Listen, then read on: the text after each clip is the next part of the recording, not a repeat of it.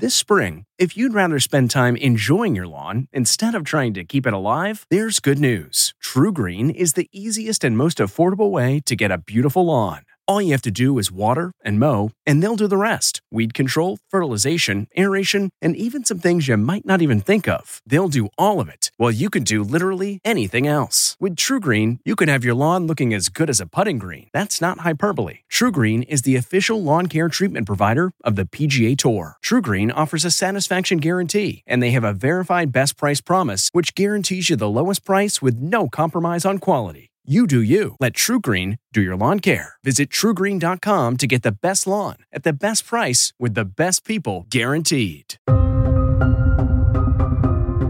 This is America Changed Forever. I'm Jeff Pegues. On this edition of America Changed Forever from CBS News Radio, devastation once again after a powerful hurricane. Ida knocking out power, causing severe flooding and sadly leading to loss of life. The death toll was highest in New Jersey, where at least 25 people were killed. Most drowned after they became trapped in their cars. Others were swept away by the fast moving waters after getting out of their vehicles. On this episode, we'll get the latest in hard hit areas. It sounded like a freight train was coming through, and everything just started flying. You know, the house started vibrating, and that's the first time I ever got scared about being in that house. I was gonna stay alive one way or the other. If if I'd have had to turn the sofa over on top of me, oh, I was gonna survive this. We'll go in depth on these superstorms, and we'll talk to people who've experienced the power and fury of this storm firsthand, and people who are now having to rebuild. First, John Stanton is the editor at the Gambit in New Orleans. How are you holding up?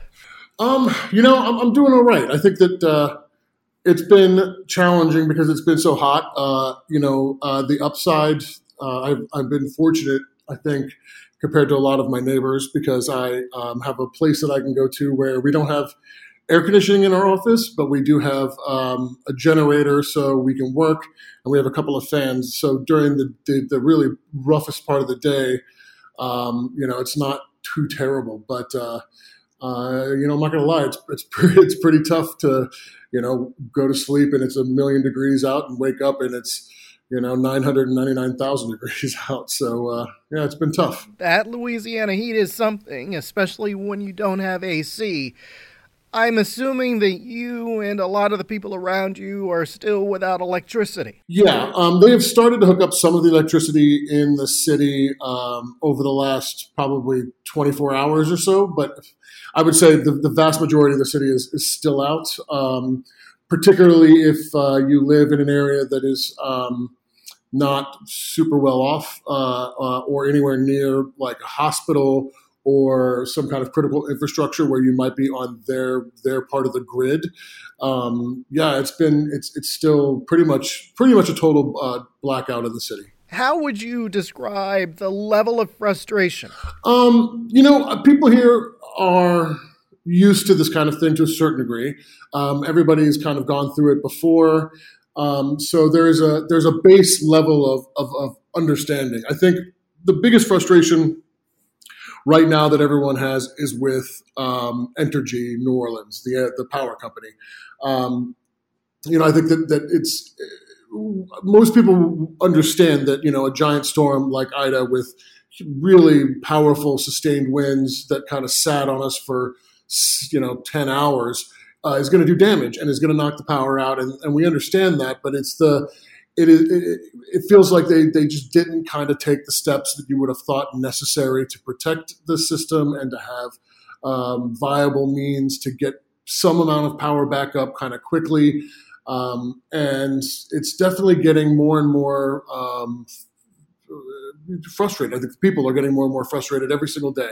Every hour that goes by that we sit in, in the sweltering heat, um, it's it gets worse. It's hard to believe that some people could still be without power for up to a month. So there are residents there who don't think Entergy learned the lessons from Katrina. To a certain degree, I mean, one of the one of the things that, that has been sort of baffling to most people is you know the, the the main lines that were coming into the city where we got most of our power from uh, were transmission wires that crossed the the uh, uh, Mississippi River, and one of the towers went down. And for years, people have said this is a vulnerability to the network. And Entergy's response has consistently been they've never gone down before. Why should we worry about it now?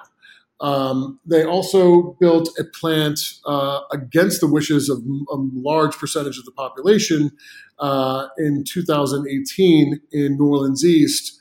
Um, and at the time, they promised that this would be what is called a, uh, a black startup plant, which means it can go, it can bring the power back up um, immediately. And at the time, folks were arguing that they should do something that was more renewable, possibly solar panels or wind. And the big argument that Entergy New Orleans used against that proposal was that it couldn't just start up immediately and get the power back on. And turns out that the storm hit, and then they said, "Oh, that's not actually how that plant works at all, and we can't just start the power with with that plant." And so, um, you know, I think it's there. There's frustration amongst the citizens on the city council that we feel like we've been lied to pretty regularly by them, um, and that they just didn't do some obvious kind of planning to deal with this. How do people feel about city leadership this time around? Um, I think that that um, the mayor has has done, um, you know, I think a, a, pretty good job in terms of just dealing with the moment to moment crises that we've had. Um, she definitely, uh, Mayor LaToya Cantrell, she she she excels um, to a certain degree in these kind of moments where there's a crisis. She's very sort of um, com- commanding and will just sort of you know has a big presence on these kind of things. Um, and they've they've stood up some some infrastructure to help people fairly quickly in the in the aftermath. I think that there are some some legitimate questions that are going to need to be, need to be answered about why there wasn't um, greater planning, why there aren't wasn't you know a, a, plan to have say shelters that would have generators to provide air conditioning for people to stay in, um, you know, rather than just having cooling centers during the day um, you know, that would take several days to get online. I think those questions have to be answered later. But I think at this point, you know, the city government is is working very hard, and I, I definitely will give them a lot of credit for um, putting in the hours and, and, and trying to, to get this fixed. Besides the power outages, what do you think was the most destructive part of Ida? Oh, it was without a doubt it was the wind. I mean, you know, in in New Orleans, it was directly a result of the wind taking down, you know, this large transmission tower, like those ones you'll see sort of on the highway um, that stick way up in the air. Uh, one of those came down uh, in Jefferson Parish. It took out their power um, to the degree that, like, we don't even know when they're going to start to get power into some parts of Jefferson Parish.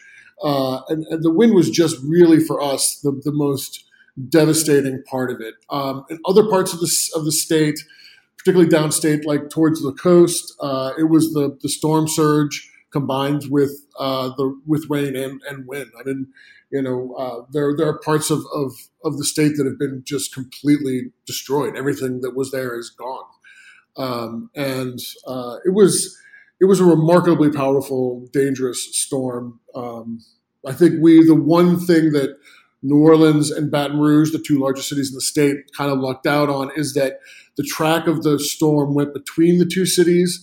And so we did not get the kind of flooding that we've seen in other parts of the of the state, but we were literally 10 miles away from having devastating floods. What is it about the makeup of the residents there in Louisiana that keeps them chugging along through these devastating storms? They are resilient people love it here. It is a it's a magical part of the world to live in, and um, you know, uh, climate change has caused it to get a lot hotter here and to have a lot more storms than in the past. But throughout the history of this region, it's always been um, not the easiest place to live. You know, there's a lot of swamps, a lot of gators. Um, you know, it's it's not an easy like was not an easy place to settle. Um, uh, for white settlers when they came. Um, you know, the First Nations peoples that lived here uh, were very kind of uh, hard scrabbled and, and, had a had sort of figured out how to live with this place. Um, but it, it, wasn't, you know, a, a, walk in the park for them either. And I think, you know, the, the culture and the history and people, you know, there are people whose families have been here for hundreds of years. Um, um, and, and First Nations people go back who knows how long. Uh, and I think that the, that, that the the identity of the place is very much a part of the people, and it's impossible to separate the two things. And so I think no matter what happens, people will always come back to Southeast Louisiana and will always make it their home. How are you encouraging the reporters that you work with to cover this story? Um, I think you know we try to cover we try to cover this story kind of like we cover most every hard news story that we do, which which is you know to bring um, uh, empathy and understanding to the people that you're going to be writing about, to try to um, not speak for anyone, um, but to allow to provide space for them to have their their voices and their stories told by them. Um, you know, and to we, we don't simply want to, to highlight just the bad things, you know, with with Entergy and with response and all that. You know, we want to also be able to talk about the amazing things that, that, that just regular people in our community and in the community surrounding New Orleans are doing, you know, 24 hours a day right now to help each other. And, you know, whether it's, you know, uh, Louis Michot from the Lost Bayou Ramblers, you know, just going out and, and pulling together caravans of food to, you know, small community organizations in the river parishes that have always focused on environmental justice issues to suddenly pivoting to finding ways to get food and water and shelter to, to people in need.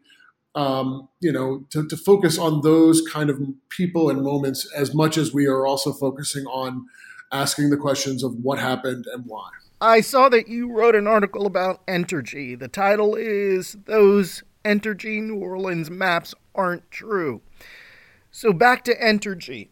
You think that they've been misleading the public? Yes, Entergy has definitely been misleading the public. They they, they got some power turned on on um, uh, Wednesday very early in the wee hours of the morning, something like one or two in the morning on Wednesday morning, and um, in the east. And one of the big concerns that people in town had is that every time we've had a situation like this, like after Zeta and after other hurricanes, inevitably the CBD, which is the Central Business District, the French Quarter wealthier parts of uptown uh, all get their power. And meanwhile, the other parts of town, which are predominantly black, predominantly much poor, will, will, will, will suffer and wait sometimes weeks before they get their power. And Entergy on Wednesday turned on some lights in the east, which is a which is a predominantly black part of town, uh, and it's very a lot of it is, is, is fairly poor.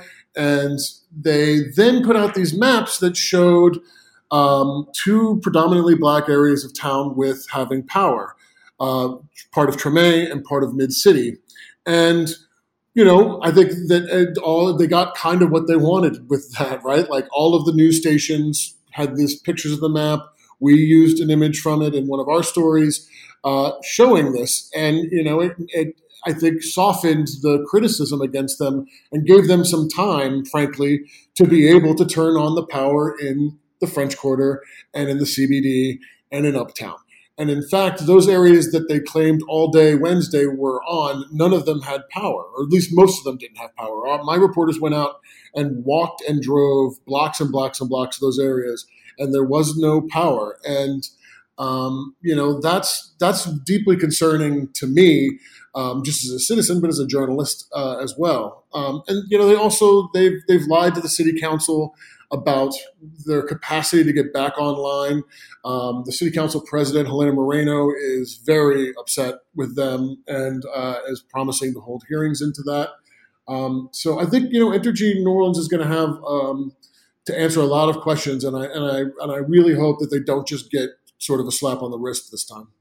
Entergy hasn't responded to your request for comment. You sent them a request for comment through Twitter as well. That was not responded to. So, are they saying anything to respond to this?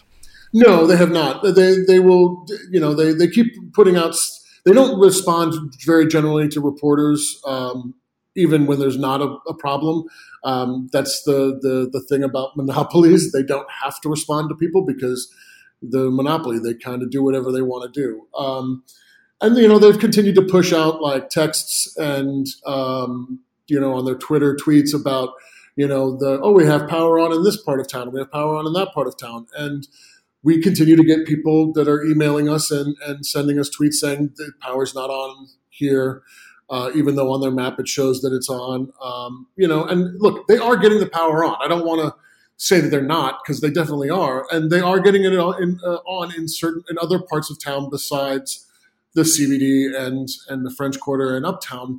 But the question is, is, is their priorities and and their transparency, and neither of those things seem to be uh, very good right now. Uh, I love the fact that you're holding these public officials accountable that you're trying to make sure that they're telling the public the truth. And what I hear about Entergy, it just does not sound like a company that has always been transparent. No, they, they really haven't. And, you know, they, they, they, they play lots of kind of uh, games. I mean, you know, um, and the, the thing, the thing that is most interesting to me is that they, they, they, they are transparent occasionally by accident, I think. For instance, yesterday, my reporter, Sarah Ravits, asked their CEO, you know, are, are, are New Orleanians going to be expected to pay for the, the, the repairs to the, the electrical grid?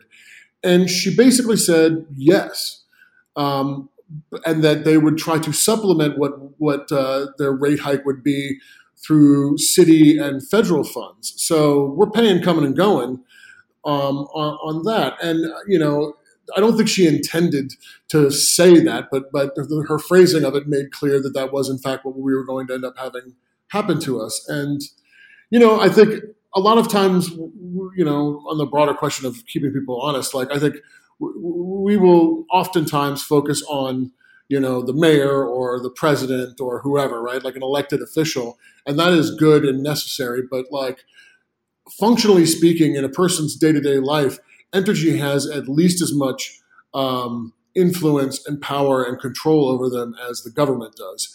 And I, and I do think that we too often um, allow these kind of large corporations to just sort of say and say things, and then no one really thinks to go back and make sure that they're telling the truth, and when they're not, to you know hold them to account for that. There are such things as superstorms was Ida one of them?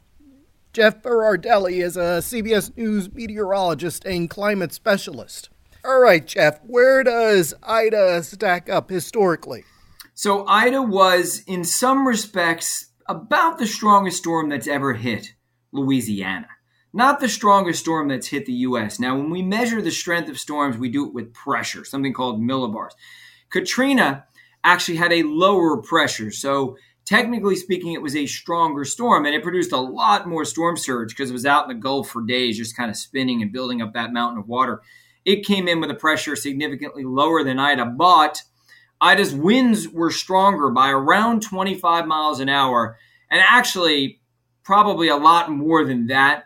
Just Ida was a strengthening storm at landfall, so it not only had those winds of 150, but it kept those Cat 4 winds for six hours. Whereas Katrina, as soon as it touched land, it was already weakening. So its winds dropped off really, really rapidly. So, for all intents and purposes, Ida's winds were likely about twice as strong when it came on land, but its pressure wasn't quite as strong because it was still not strengthened to probably its potential because it ran out of uh, ran out of water. And, but it would have probably kept strengthening to a Cat 5 had it been given the time. How devastating was the storm surge? We don't know exactly how much storm surge um, was the official number yet. I've seen as much as you know around seven to eight feet of storm surge. I bet it's closer to probably ten to twelve feet of storm surge as the maximum. Uh, Katrina had twenty eight feet of storm surge. So again, it, it, it's not just about how strong the system is in terms of winds. It's the size, girth of Katrina was larger, and Katrina had been over the water for two to three days, so it slowly built up that mountain of water, whereas Ida formed very late. And so it ha- didn't have time to kind of build up as much storm surge. What is it about that region that makes it so susceptible to these kinds of storms? Well, they're essentially the outlet to the tropics, right? So anything that develops in that big basin, the Caribbean or the Gulf of Mexico, has to go somewhere. Um, oftentimes, it moves north, and and sometimes moves northwest. During this time of year, we have something called the Bermuda High, which is near Bermuda. And a high has clockwise winds around it. So if you picture being on the west side of this big dome of high pressure, the winds are going to come from the south to the north. So it tends to open up a corridor to push these systems directly north or northwest. Now, you don't often get as many storms that hit the west coast of Florida. Florida's on the east side of the basin, and you would need a storm going from southwest to northeast to hit the Tampa Bay area. So Tampa has dodged a lot of the major hurricanes over the past hundred years, whereas Louisiana and Texas has not. If the southwest portion of Florida is going to be hit by a hurricane, it's more likely for it to happen in October once the steering patterns change and the Bermuda High moves further east and cold fronts start to drop to the south, those cold fronts will often push the systems towards the east. They'll kind of force them eastward across the eastern part of the Gulf of Mexico into western Florida. So it just depends on the time of year, but basically, Louisiana is in is in a prime area for tropical systems to hit them. And you know, last year there were at least uh, two major hurricanes that hit Louisiana. This is, I think, the third in two years, although there were more storms uh, than just two last year that hit Louisiana. I think it was four systems. What I've learned about covering hurricanes is how large swaths of water give the hurricanes the fuel they need to grow. So, water temperatures need to be 80 degrees or higher for a tropical system to form. Obviously, the hotter the water, once you get past 84, 85 degrees, then you get into major hurricane territory. And, you know, for every degree warmer the temperature is, you know, you're much more likely to see a stronger hurricane. For instance, we know that for every, you know, two degree Fahrenheit rise in water temperature, we see around 20 miles an hour more intensity in hurricanes, or at least potential intensity. So a storm that was a Cat 4 can now be a Cat 5 because of climate change, because we have warmed the oceans by around two degrees, and uh, the ocean heat content, so the energy that the ocean stores, hits records every year. 90% of the excess heat from human caused climate change, from greenhouse gases, which are building up due to the burning of fossil fuels, 90% of that is stored in the ocean. So the ocean then has to release that energy somehow. And it does that by creating bigger floods and bigger hurricanes. Is that why we're seeing more of these kinds of storms? And what are superstorms? Well, okay, so for instance, Superstorm Sandy, why we called that a superstorm wasn't because it was so strong, it was because it merged with a jet stream. Uh, so it was essentially two storms in one. It was a hurricane that merged with a cold front slash, you know, upper level trough or jet stream, as we call it and that supercharged Sandy. Well, that's just what happened with Ida when it moved across the Northeast. It was just a remnant low. It wasn't very strong. It wasn't producing any tornadoes. It wasn't. It was barely producing any heavy rain. And then all of a sudden, a jet stream came in like a shot of steroids, and it supercharged that tropical moisture that was moving across Pennsylvania, New York, New Jersey, and it made it. And it just it, it basically gave it a tremendous boost and it, it, it wrung out all the rainfall and it caused tornadoes as well. So so that's what we mean by a superstorm, a storm that is kind of you know two storms in one, if you will. But uh, in answer to your question more generally, we are seeing an increase without a doubt in especially Cat fours and Cat fives, and actually we are now twice as likely for a run of the mill hurricane to become a major Cat 3, Cat 4, and Cat 5 hurricanes. So in the Atlantic Ocean, a storm is now twice as likely to make that leap from kind of a run of the mill, not a big deal hurricane to a Cat 3, Cat 4, Cat 5 hurricane. And that's mostly because of human caused climate change. I think I know the answer to this, but do they realize the impact and the connection between climate change and these storms?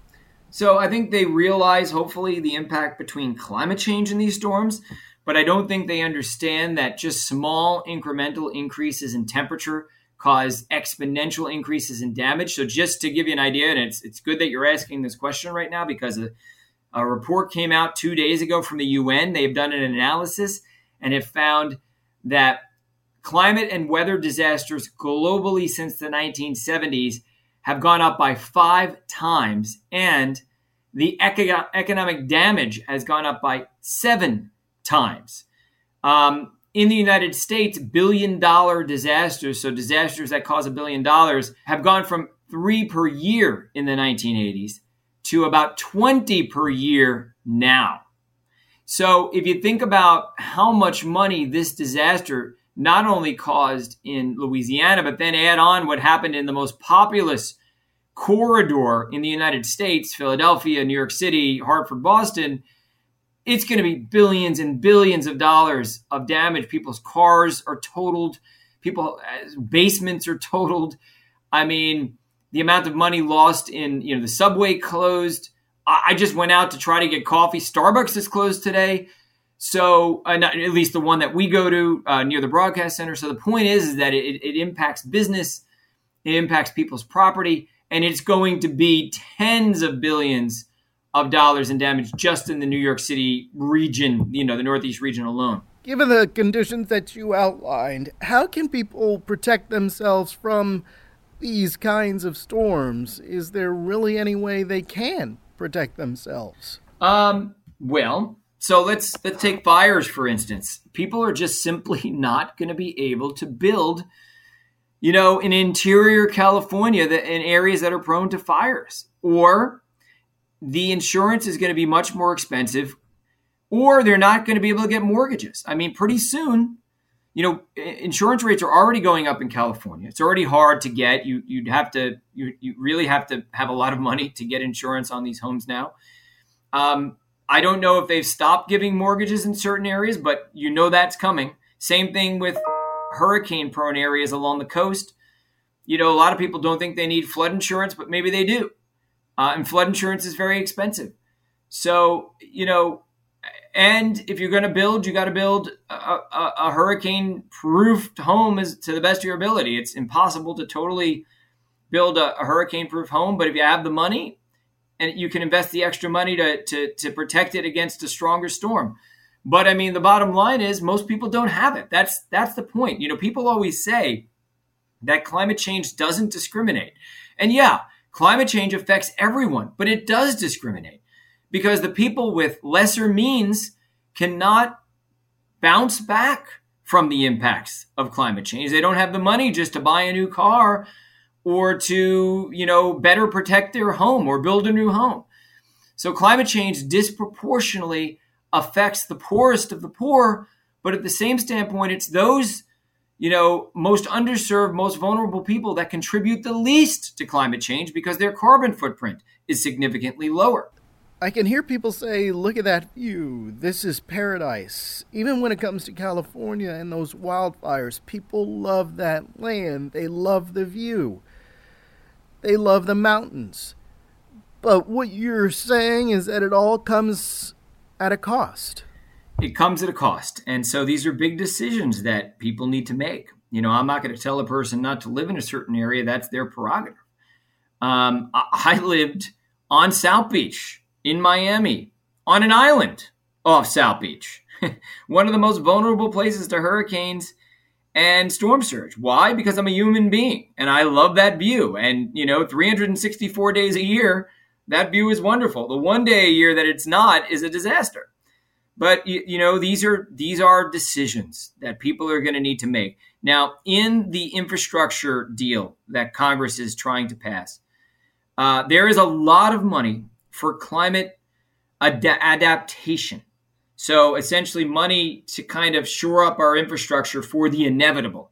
Unfortunately, there is no money for climate mitigation in the infrastructure bill, the one that's like 1.2 trillion dollars.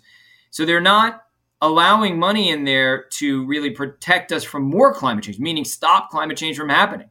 You know, although the other bill, the um, the bigger bill, which is like three trillion dollars, that may or may not pass, that has a lot of money for climate mitigation, kind of transitioning us over to renewable energy, moving us away from fossil fuels, you know, stopping subsidizing fossil fuels and increasing subsidies to renewable energy. But you know, that's a tough one. Politically, there are a lot of people and there's a lot of vested interest in money in oil and gas. And so it's been incredibly difficult Plus, we have our all of our infrastructure and so much of our life is built on on fossil fuels. So it's not only is it politically difficult, it's physically difficult, but it's something that we absolutely need to do because as we increase temperatures, and by the way, carbon dioxide, methane, and temperatures are still going up at the same clip that they went up 20, 30 years ago. We've known about this for decades and we've done very little.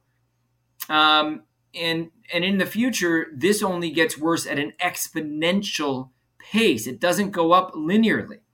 As you can see, look at these fires. I mean, it's not just two times worse than it was in two, 2010. It's 20 times worse than it was in 2010. But is there a silver lining? So Jeff, thank you for allowing me the chance to not be the Grim Reaper like I've always like I always am lately, and just say that it is not too late to save ourselves uh, from climate change. Um, and we we know the cure. We have the climate cure. In some ways, I think it mimics COVID. Right? There is there is a, a, a way to prevent COVID now, or at least to prevent death from COVID, and that's the vaccine. But there are a lot of people who don't want to partake in that cure. There is a climate cure. We have the technology. It's in many ways renewable energy is cheaper than fossil fuels or as cheap. So everything is is before us. We have the tools, we have the know-how. We just need the willpower. But we have to do it fast. Jeff, thanks. All right, thank you, Jeff. Vann Newkirk writes for The Atlantic and he has a podcast called Floodlines. It explores the days after Katrina caused the levees to break in New Orleans. Why do you think the lessons learned from Katrina are important now? Well, I think what we did with Floodlines was try to uh, take apart the traditional narrative that what happened in New Orleans in 2005 was a hurricane. That the disaster then was the result primarily of a natural disaster or a random event. We focus on the days after uh, the hurricane and after the levees broke to really look at the fact that this was a human built catastrophe, as most uh, catastrophes and disasters in the U.S. are today. Why do you think that Katrina was a human built catastrophe? If you look at the course of what happened during Katrina, Katrina was not the big one, the storm that everybody in the area feared was going to come. It didn't make a direct hit on New Orleans. What it did do was uh, the water that it pushed uh, via the storm surge overwhelmed levees, a levee system that was just not up to par. And then after that, the flooding that was catastrophic in many places was exacerbated by a lackluster, biased, uh, you name it, all types of dysfunctional response and relief effort uh, that really ended up playing on the worst stereotypes of people in New Orleans, that played on the worst of America's history in providing disaster aid and exposed, I believe, a weakness in infrastructure, in uh, human compassion for other humans, and in our political ability to move when we need to be urgent. Pre Katrina, do you think that there was bias in how government leaders worked or didn't work to prevent hurricanes from doing serious damage? pre Katrina, I think my, my diagnosis of what was going on pre Katrina was both a combination of a state and national governments that were just not interested in doing the kinds of things that you need to do to, uh, first of all, acknowledge that disasters are coming and that they are likely coming at a greater pace and uh, severity in today's times. And some of that is, I think, because of existing uh, racial biases, existing biases against uh, poor folks, but also I think the politics of those uh, of the times now uh, favor short-term thinking. They don't favor long-term capital investment in, in, in protecting people against natural disasters, against uh, storms and floods, and they favor in Louisiana, especially uh, they favored getting rid of wetlands, uh, maximizing the return on oil and gas. And those things directly contradicted what lots of experts were saying we needed to do in order to, to survive. So you, you, you had them destroying at a just alarming pace wetlands that should have prevented the worst of the storm surge during Katrina. And that was a direct result of prioritizing profit and prioritizing industry over the well-being of people. And it stands, you know, the people who were most at risk here were the ones who don't traditionally have a lot of say in the government.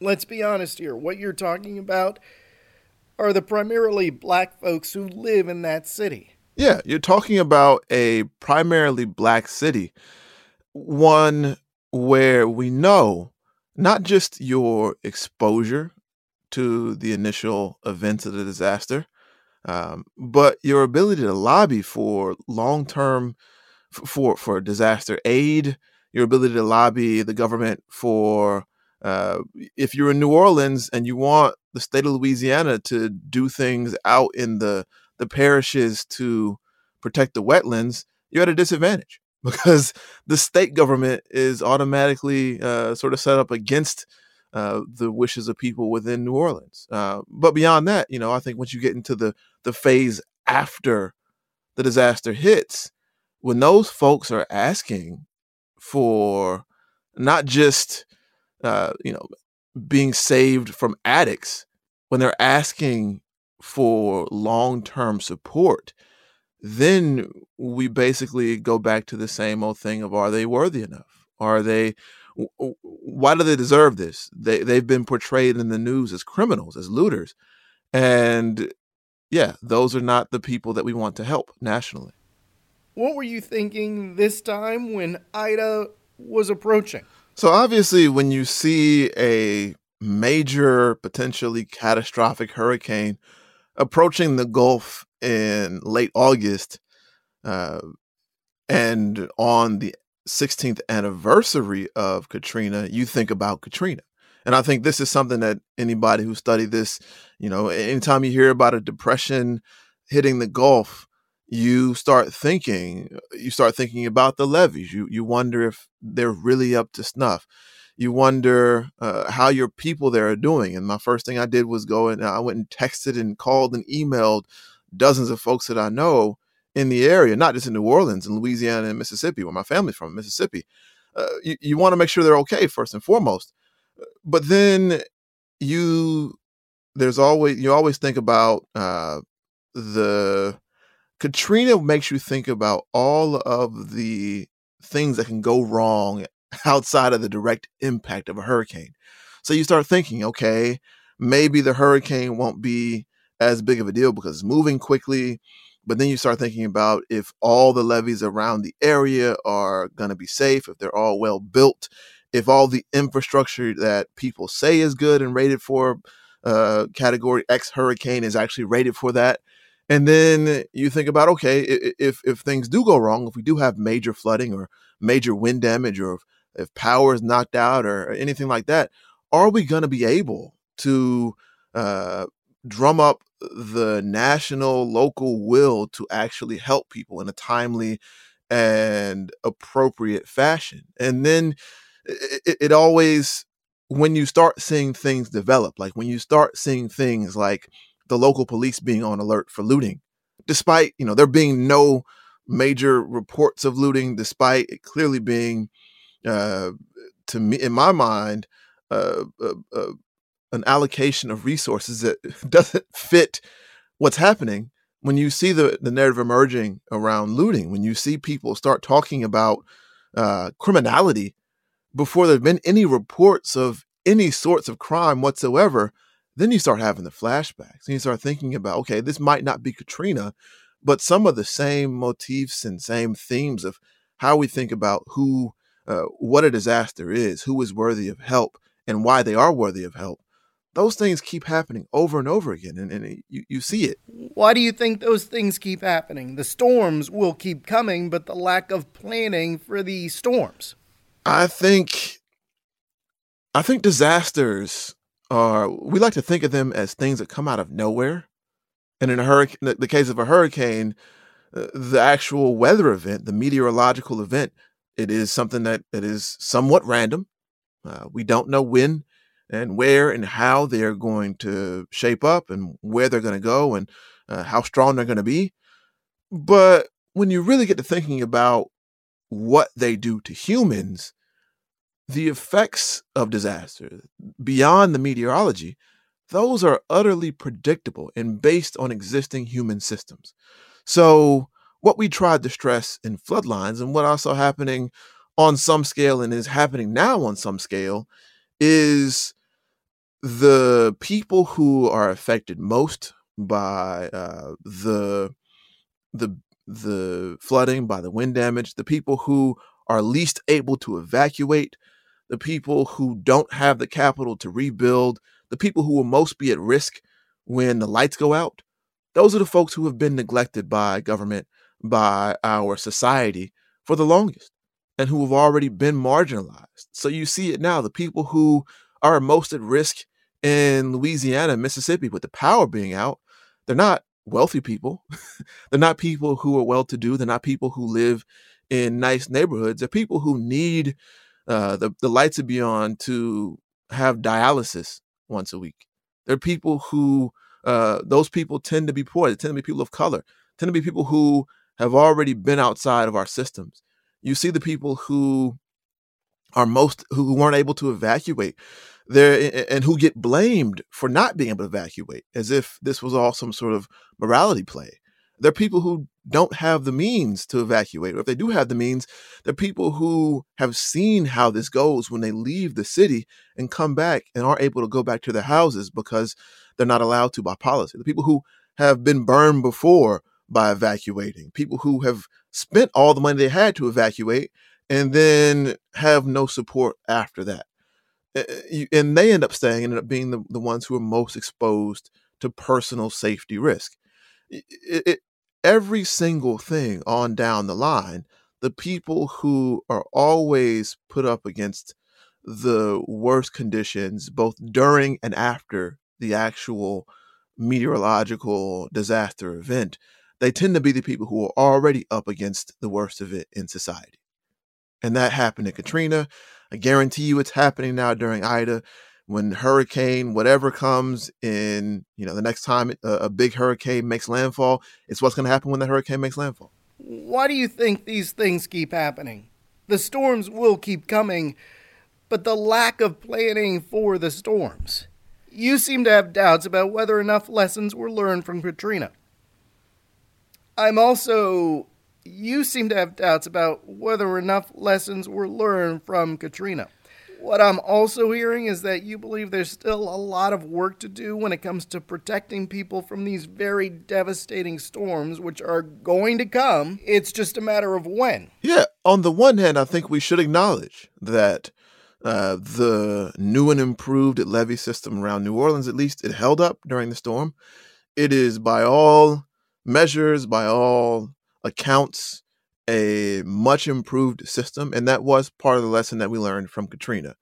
And I think if you see a disaster take shape, you know, it probably, uh, that might not be the locus where it comes from.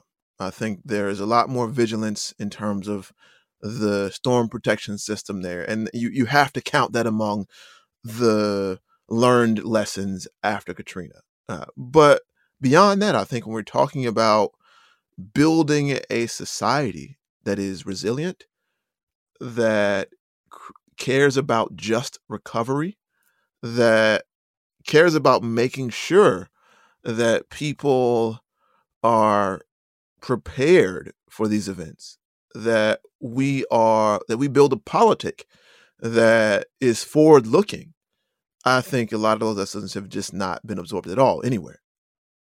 And so I think that would be accurate to say. I see the headlines coming out of Ida. The fact that public officials are telling people, hey, you might not have power for up to a month. It seems hard to believe that in this day and age, it's going to take a month for some people to get their lives back in some ways. Yeah.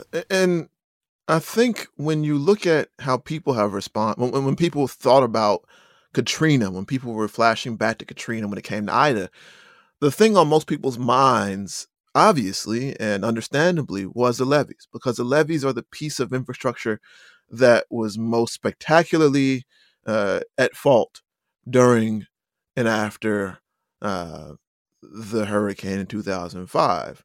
But you don't see as much thinking about, say, the electricity grid as a vital part of the post disaster infrastructure and one that can, if it goes wrong, if it does collapse, can lead to just as many deaths. So I was in uh, Puerto Rico after Hurricane Maria. I was there for quite a while in you know in, in complete darkness. There were people who went months and months, perhaps up to a year, without steady electricity on the island. And the thing that killed people in Puerto Rico after Maria and made it one of the deadliest disasters in American history was the loss, the complete destruction of the electricity grid. So you have to think about that as as much of critical disaster infrastructure as, say, a levee flood protection uh, plan. And then you understand that in you saw it happen not just during hurricanes, you see it happen in Texas during the winter storms uh, two winters ago, right? You, you saw uh, people just die because we do not really do a lot of uh, strong thinking about justice when it comes to energy and our electricity grid. So that's what's happening in Ida. Vann, thank you. I've been a reporter for 30 years. I've covered a lot of hurricanes. I know what it's like to be in the eye of a storm. But there is nothing like being the victim of a storm. I've had my house flooded. I've had to wade through five feet or more of flood water to get home in the dark because the power is out and has been out for days. I can't imagine losing a loved one in a storm, or losing your home and all that you've had, all that you've worked for over the years, even though I've covered those stories. I still don't know what it's like to be a victim of a storm like Ida. And you know what? I pray that I never have to experience something like that. The people who have and are living through that nightmare right now, I'm thinking about you. I'm praying for you. This is a tough time for you, no doubt, but you're going to get through it, and there are people standing by to help you. And if you feel like you aren't getting the support you need, find a news camera, call a news station, or send us a note. I know that there are a lot of critics of journalists out there and news organizations, but at moments like this, if you're feeling like local or national politicians aren't addressing your needs, that's what the media is here for. That is it for this week's America Change Forever podcast. You can download previous episodes wherever you download podcasts. Please subscribe, rate, review, and share the podcast. Also, you can follow me on Twitter, Jeff Pegues CBS, and on Instagram, Jeff Pegues 6 My thanks to Paul Woody Woodhull and District Productive. I'm Jeff Pegues, and that is how America changed forever.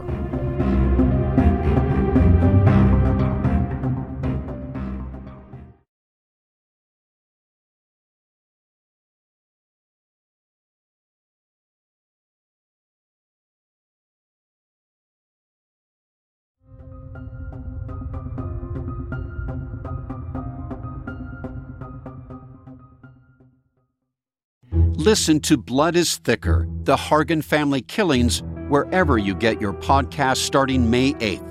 Access episodes early and ad free with 48 Hours Plus on Apple Podcasts starting May 1st.